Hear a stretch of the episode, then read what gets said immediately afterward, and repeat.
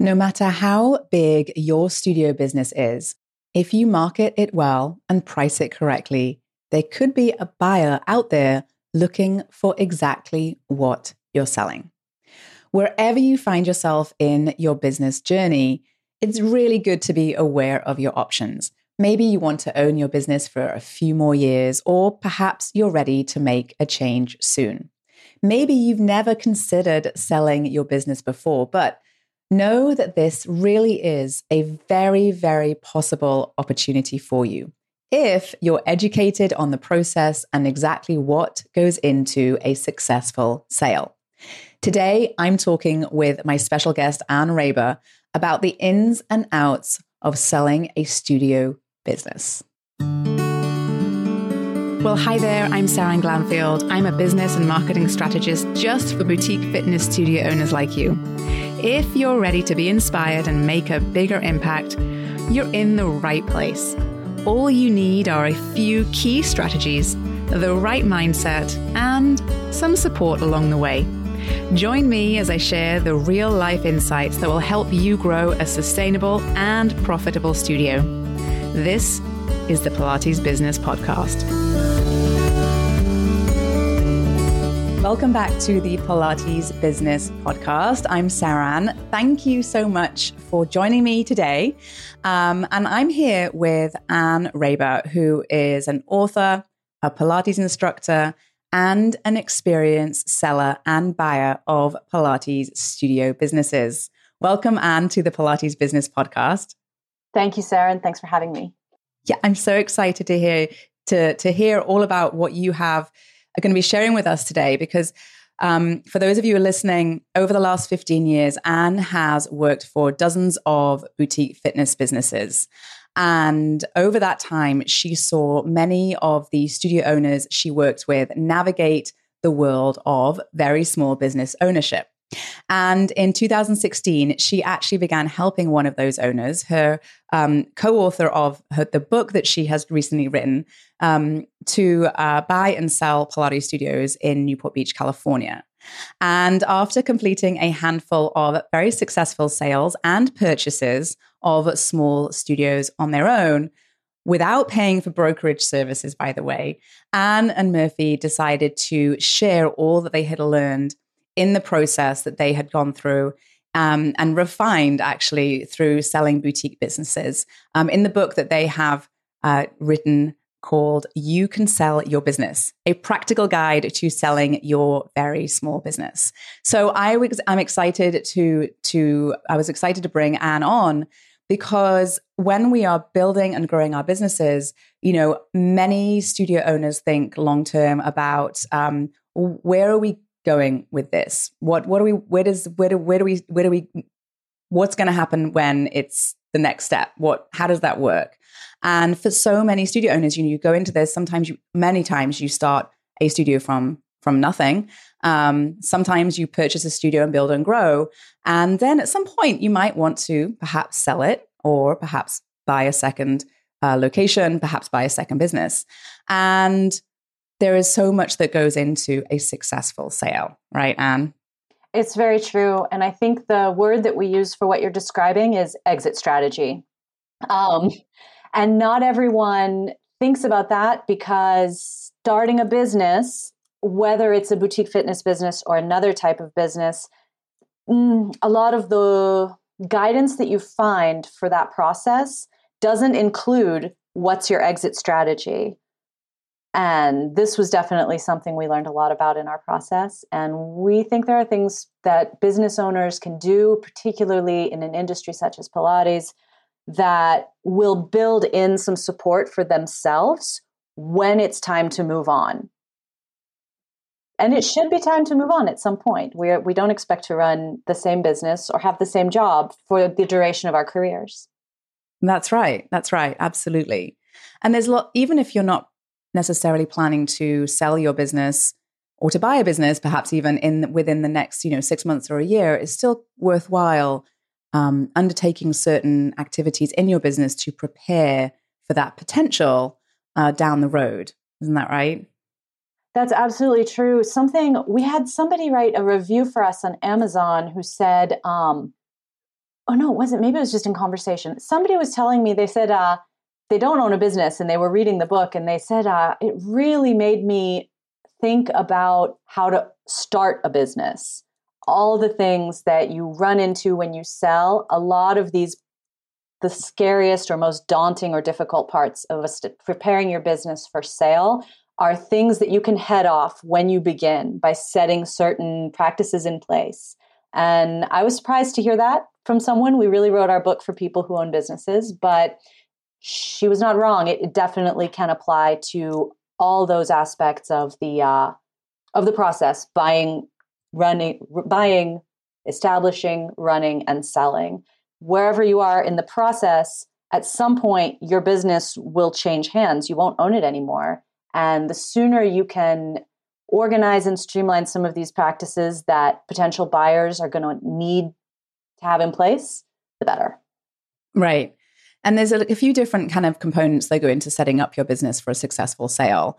Um, I'd imagine you want to absolutely get your numbers and your books in order and in a in, in a presentable way. Um, and and as well as sort of thinking about what assets you have in your business and the value of those.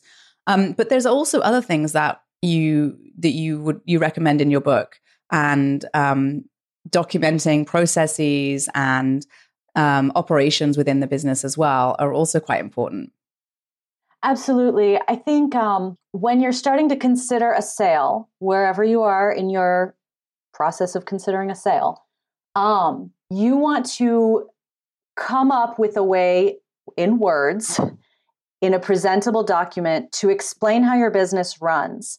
And the most important thing about this, and where I think so many business owners get into trouble, is they're a little embarrassed about how their business runs. like their business runs in ways that are kind of not ideal always. We all have this. Um, and I think when you are preparing for a sale, you need to be able to present your business as it is to potential buyers so they know what it is and they can make a decision about whether they want to buy it or not. It's a lot like uh, you get that dating advice sometimes like, don't present yourself perfect because you're going to attract the wrong people. And once they realize who you really are, they're going to be upset and they're not going to want to be with you. It's exactly the same with this. Present your business as it is. If you have a very intuitive and somewhat unsuccessful way of hiring employees, for one thing, organize what that process is. Maybe you'll change it in over the next uh, over the next period of time. Understand what your process is and document it so that you can share it with the next owner. We do an interview like this. We do a phone call like this. This is the employee handbook, etc. Yeah, yeah, absolutely. Yeah, it goes for those financial statements too. It's Saren, it is shocking if you are looking to buy a business what business owners will send to you thinking it's okay, thinking this is like an acceptable presentation of finances for a buyer. You really, and our book has a lot of this, but you really need to be honest and clear and honest about what you don't know. If if you don't know, you don't know. Explain yeah. it. Yeah. Absolutely. Um, okay, so I've got some questions that I think always are the kind of the questions that I, most studio owners sort of thinking, perhaps sometimes voice them, sometimes raise them, but often worried about what the answer might be. So oh kind of okay. so, but I know you can. I know that you can shed some light. So um, in your book, you talk about um, very small business, right? And I think oftentimes when we, if if you're an independent studio owner and you have maybe one or two locations and you're looking to sell one or two of those locations, you I you know how big does a business need to be or how small like when you talk about small business and what does that what does that look like? Um our book and our work is for what we decided to call after a lot of debate a very small business. I wanted to call them tiny businesses, but Murphy flatly refused. Um, but a very small business, we're defining as having maximum $2 million a year in uh, gross profit, in gross uh, earnings, a million in net, not a lot of employees, mostly part time employees, if that. And that's like a high ceiling. We're talking about businesses that are owner involved generally. You might even be the owner and only employee of your business. You might have a couple of part time employees. You might be a studio owner manager and you have a little team of instructors.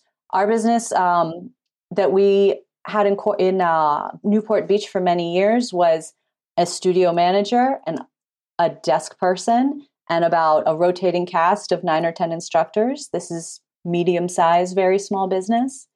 It can definitely be it can be pretty minimal. It can be you and two reformers in an office space.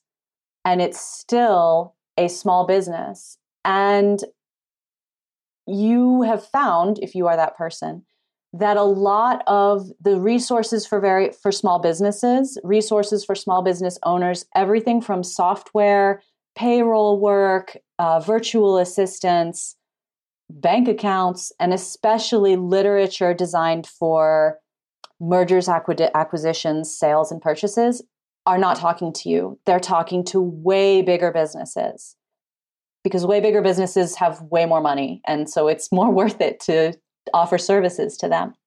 Right. Now, it regardless of the size, so regardless of the size of the revenue stream, income, earnings, businesses can have a much much lower level of earnings and still be sellable, right? You can, yes. I mean, businesses will businesses are always sellable even if they're not making any money and in a lot of cases even if they're if they're losing money because right. starting a business is always more expensive. Yes, particularly when we're talking about Pilates. Particularly when we're talking about Pilates equipment and full service studios. And this is something really specific to our industry, and I'm obsessed with it because it is so unique. It is different for a yoga studio. Maybe it's the same for a spin studio, I would imagine, but Pilates is is my favorite because you've made this investment in essentially vehicles. For a Pilates instructor starting out or a would be studio owner, investing in new equipment, investing in equipment that's consistent across brands from the secondhand market, it's a nightmare. You're always better off purchasing an existing business and working from there.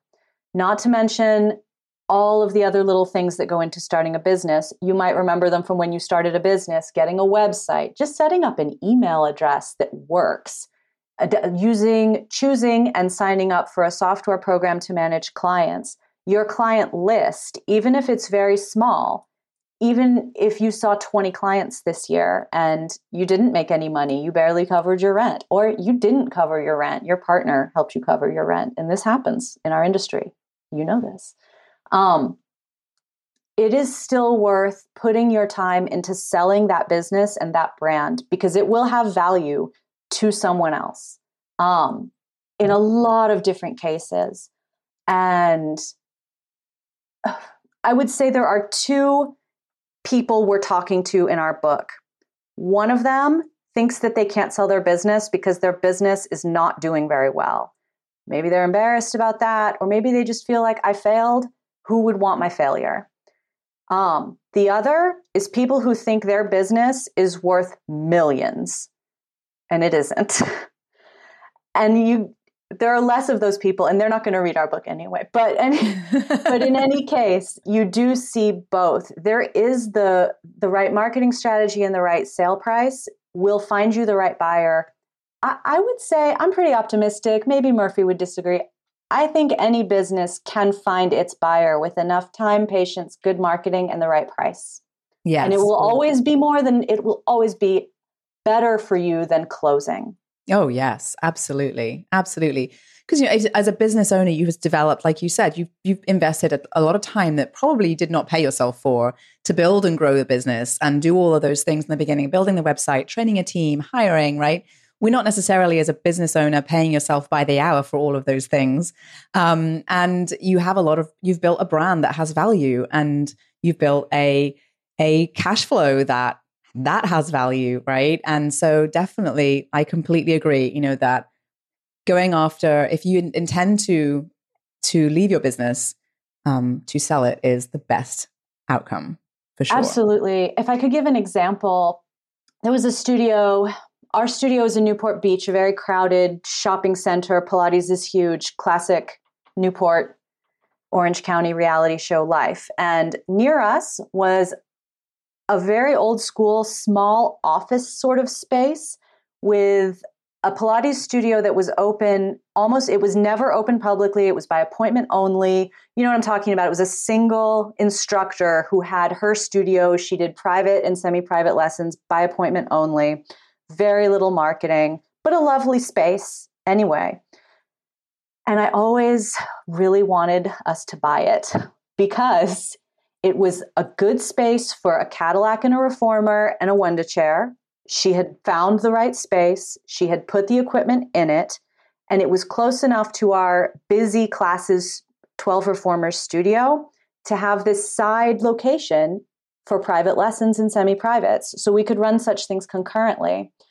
Somebody in that owner's situation might think like oh these behemoths like they don't want anything to do with my business and i'm not going to do it anymore. So i'll just sell my equipment on uh, you know i'll sell my equipment through through the balanced body website and that's and that's that. And i would so strongly encourage people in that type of situation to really consider the value that your business can offer to businesses that you don't think have anything to do with your style we ended up purchasing a not that one unfortunately. She's still going.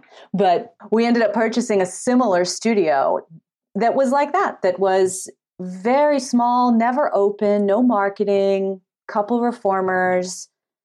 And we ran it as a sort of second location exclusively for privates and semi-privates. And we no longer had to crowd our big studio with that. It was a huge benefit for us. So always keep in mind in Pilates, particularly, or cycling, or especially uh, yoga, if you have that type of space um, that's really specific and awesome for for those types of that type of work, you you might be a diamond for a business that you never imagined. Yeah, and it's really all about being able to see the opportunity for someone else, and I, I'm assuming a little bit of that comes through when you are putting together your sales deck or your we say sales pitch. deck. you say sales deck. Um, we say you know, sales I, deck. We, we use the word prospectus, but I don't like that as much.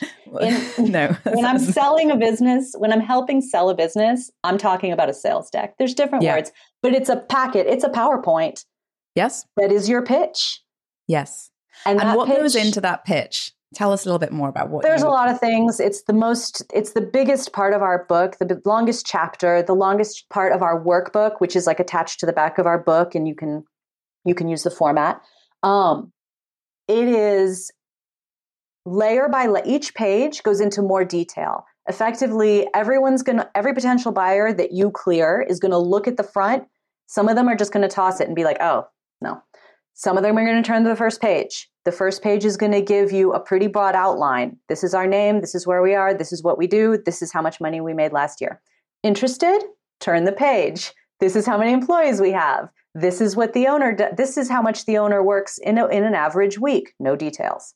This is how much our rent is. Still interested? Next page this is our schedule. This is and you go into more and more detail. And at some point along the way around page 3 comes well even on page 1 the opportunity. What's the opportunity here? And you phrase it you explain it as you're offering someone a job. This is the opportunity to run a very tw- tranquil tucked back in a forest pilates boutique with two reformers and a Cadillac and a loyal client list of about two dozen people. Full stop.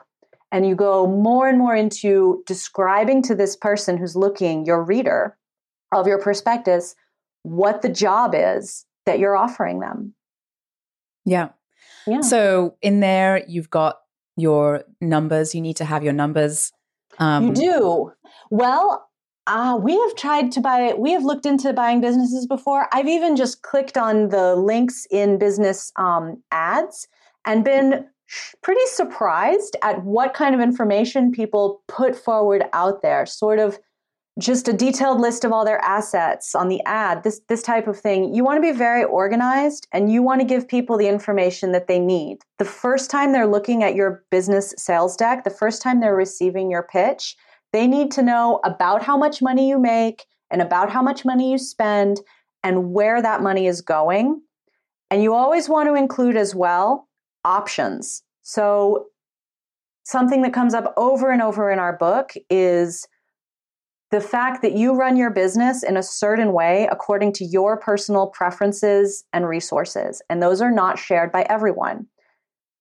You might um, you might use a, a, car through your business that has like a you know like a big uh, painting on the side of it that's an ad for your business and that's something you purchase through the business. That's something that's very optional. The next owner might not want to.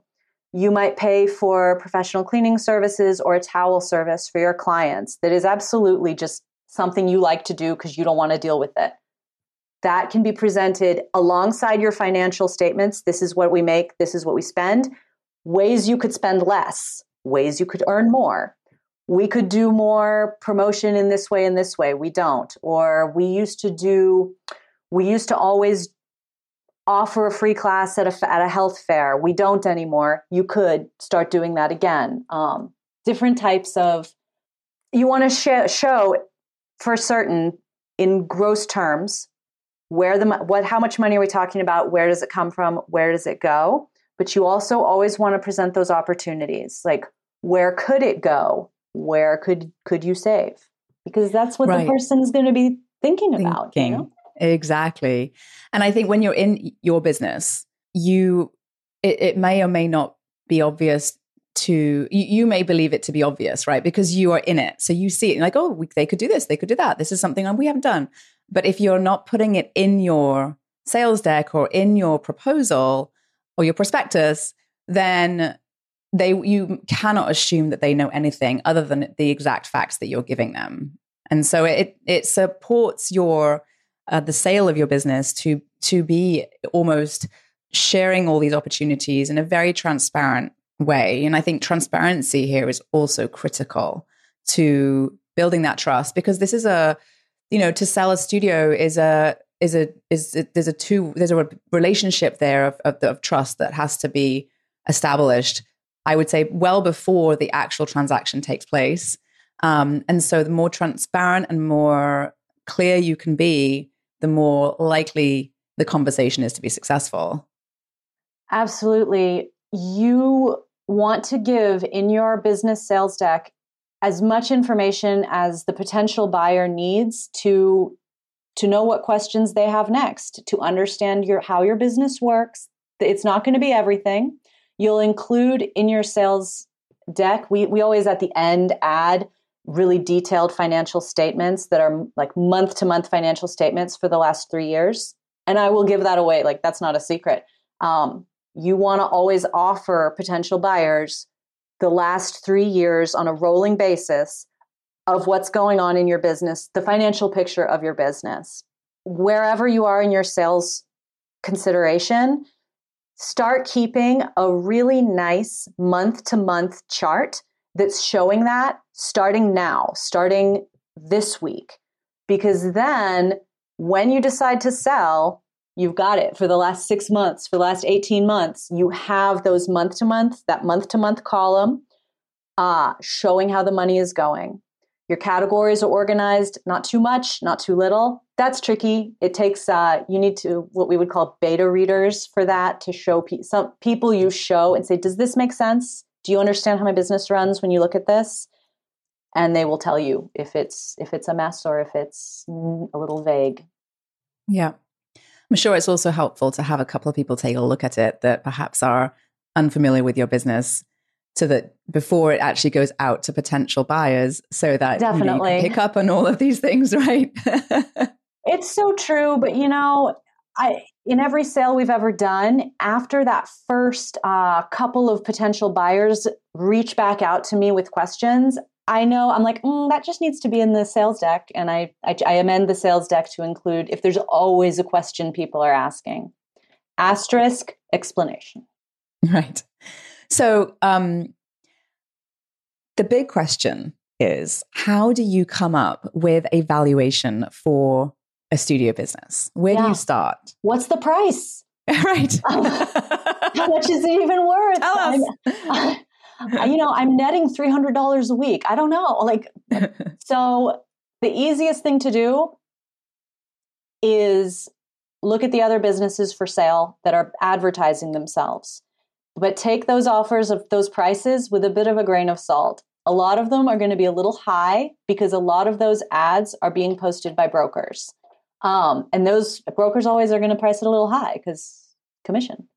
That is a really good place to start. Try to understand just looking at your market, or if your market is very small, if you're in a smaller city, look at a similar city or a couple of similar sized cities in your region try to get a feel for what places similar to yours are selling for or at least asking for.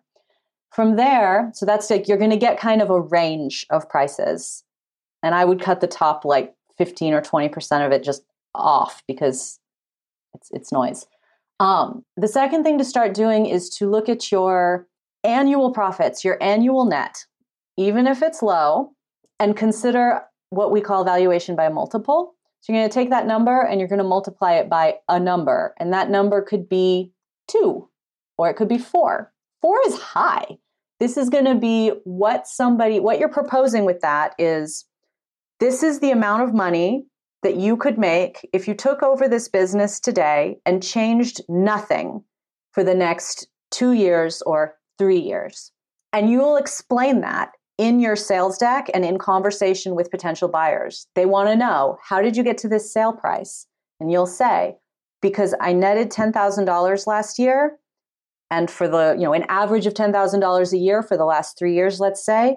And it seems to me that a, a multiple of 2.5 for my industry and my area makes sense. They might not agree, but you have explained how you got to this sale price of $25,000, whatever.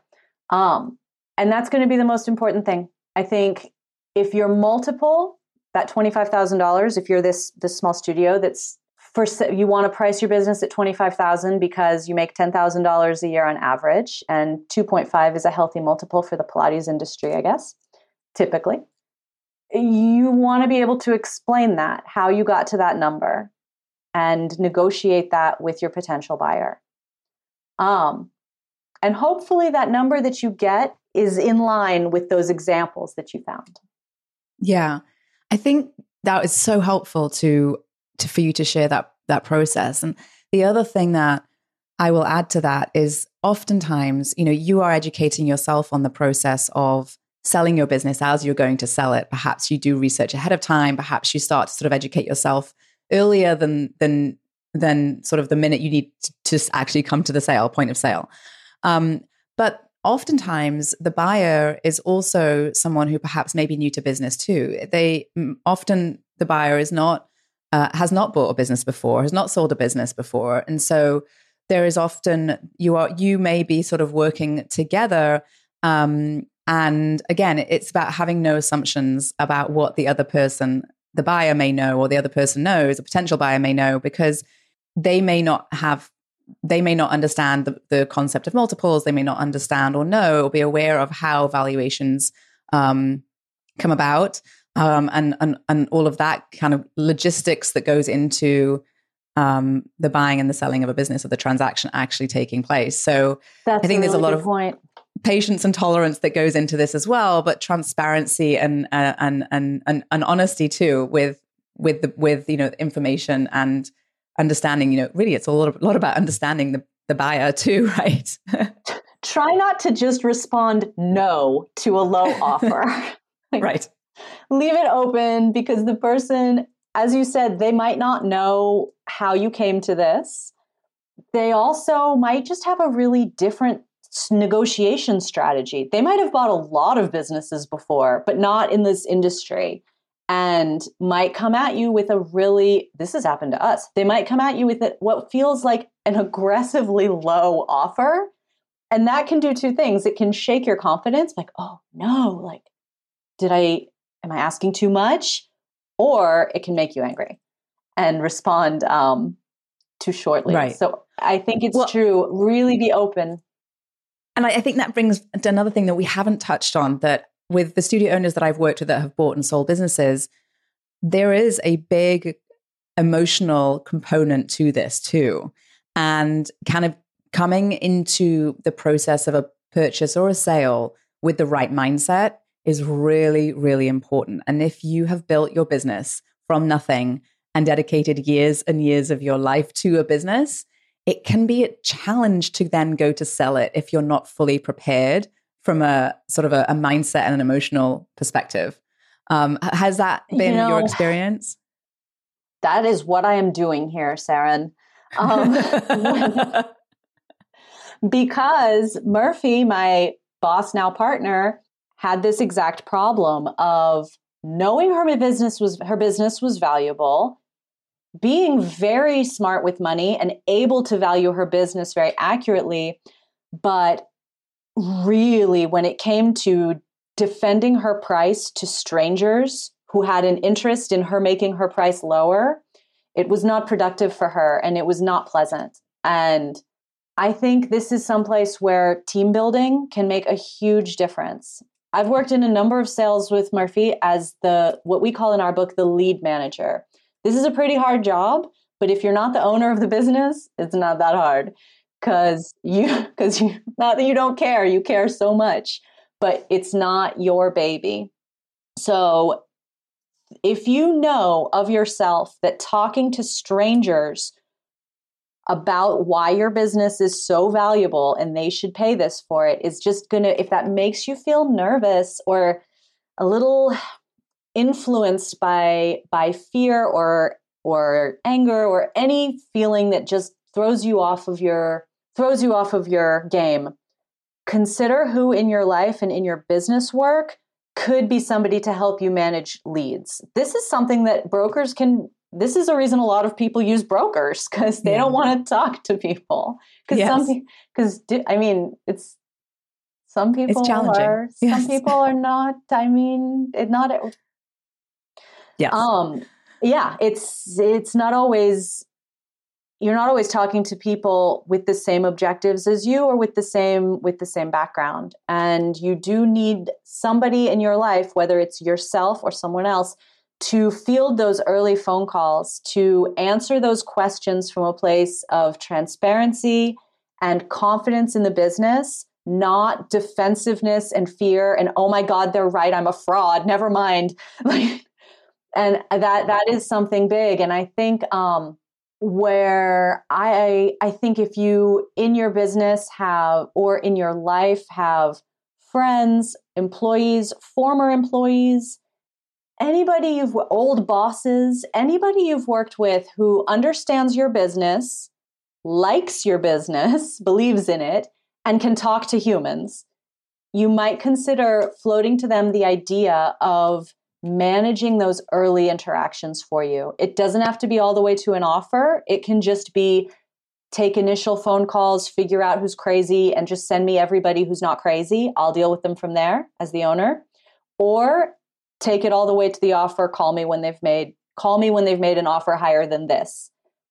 However you want that to work and whatever type of compensation works well for you between you and that person, set that up because uh, that can take a huge load off of the off of the stress for an owner. Just those those interactions can be so hard you know? I mean it's like dealing with clients but i mean it is dealing with clients oh, it's so hard it's so hard. Yeah that's really really good advice really good advice. Well thank you anne for coming on and sharing just a teeny bit of what you have shared in your book. Um, and if you are listening to this and you're thinking, hmm, I would like to learn a little bit more about how I can sell my business. Um, and tell us where folks can go and find the book and a little bit more about how they can find you too. Our book is available on Amazon. It's around on all the Amazon websites around the world. You can read it on Kindle. It's for free on Kindle Unlimited, or you can buy the paperback version. I think it's about 13, 13 bucks. It's called You Can Sell Your Business written by Murphy Curtis and myself, Anne Raber. We also have a website, yourverysmallbusiness.com. where we have links to our books, a little bit of different information. We're going to start posting in the future some offerings around helping people pull their sales decks together, resources for getting that help that you need to do this work yourself. Um, we have an Instagram, which is at your very small business, which we take a lot of information that we have in our book and we make it pretty and put it on the Instagram. um, and yeah, we're really excited to share this process for people to read the book. It's a quick read, and we are told it's it's quite engaging as business sales books go. And uh, yeah, your very small business on Amazon around the world. Fantastic. I'm going to link to that in the show notes. So um, you guys can find all of that information right there. Thank you, Anne, so much for coming on and sharing all of this wealth of information. I really, really appreciate it. Thanks so much for having me. This was fun. And thank you all for listening. I really hope this episode of the Pilates Business Podcast was helpful. If it was, please, please, please go and uh, click on the follow or subscribe button wherever you're listening to this episode. And why not leave a review while you're there? Thanks so much. I'll speak to you soon.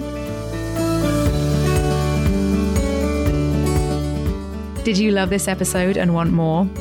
Head to spring3.com and check out my free resources that will help you run a profitable and fulfilling studio business. And before you go, one last reminder there is no one way to do what you do, only your way. So, whatever it is that you want to do, create, or offer, you've got this. Thanks again for joining me today and have a wonderful rest of your day.